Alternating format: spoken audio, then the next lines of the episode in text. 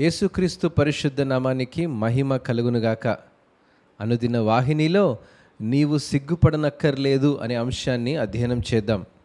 మనం క్రీస్తులో శాశ్వతంగా స్థిరపరచబడ్డామని మరియు అనుదినం పరిశుద్ధాత్మ ద్వారా జీవిస్తున్నామని పౌలు మనకు గుర్తు చేస్తున్నాడు. ఇది మనకు ఇవ్వబడిన భయం లేదా పిరికితనం గల ఆత్మ కాదు కానీ శక్తి మరియు ప్రేమ యొక్క దేవుని ఆత్మ. ఈ ఆత్మ స్వీయ క్రమశిక్షణ మరియు నియంత్రిత మనస్సు గల ఆత్మ.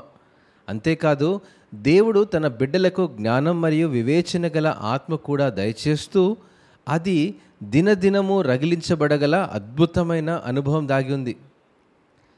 క్రీస్తులో మనకున్న అనేక అమూల్యమైన ఆధిక్యతలు మరియు మనలో దాగి ఉన్న పరిశుద్ధాత్మ యొక్క అతీంద్రియ శక్తి పొందుకున్న మనం మన క్రైస్తవ సాక్ష్యాన్ని అరికట్టడానికి బదులుగా ధైర్యంగా నిలబడగలగాలి. అందుకే అపొస్తున్న పౌలు రెండవ తిమోతి ఒకటి ఎనిమిదిలో కాబట్టి నీవు మన ప్రభు విషయమైన సాక్ష్యమును గుర్చేనను ఆయన ఖైదీనైన నన్ను గుర్చేనను సిగ్గుపడక దేవుని శక్తిని బట్టి సువార్త నిమిత్తమైన శ్రమానుభవములో పాలివాడవై ఉండుము.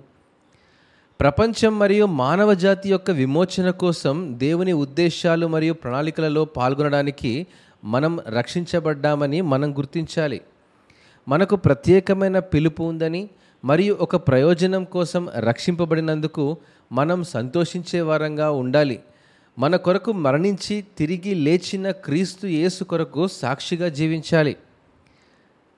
నేనంటాను మన ప్రభు అయిన యేసు క్రీస్తు సాక్ష్యాన్ని గూర్చి మనం ఎన్నటికీ సిగ్గుపడకుండా ఉందాం. ఆయన నామం కోసం మనం పొందే పోరాటాల నుండి దూరంగా పారిపోకుండా శ్రమలు బాధలు మన విశ్వాస పోరాటంలో భాగమని జీవిస్తూ మన కోసం నీతి కిరీటం సిద్ధపరచబడినదని ఎప్పటికీ మర్చిపోక తనను ప్రేమించే వారికి మరియు ఆయన వైపు తిరిగి రావాలని కోరుకునే వారికి అందరికీ ఆయన తప్పక దయచేస్తాడని విశ్వసిద్దాం. దేవుడు మిమ్మను ఆస్వాదించినగాక ఆమెన్